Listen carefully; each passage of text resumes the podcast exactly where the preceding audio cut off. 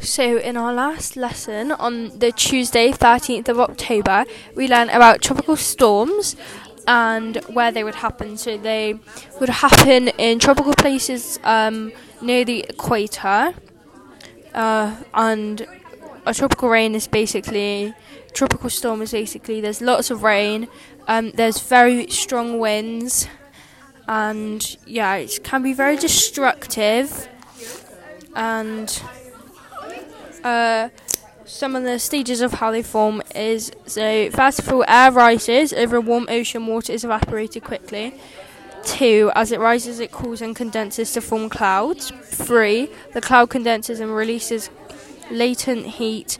Four, more water is drawn from the ocean. Five, clouds continue to grow and the storm intensifies. Six, the storm moves near moves west due to easterly winds at the equator. Seven, the storm loses strength as it reaches land as as its energy supply of water. So as it reaches land, it will gradually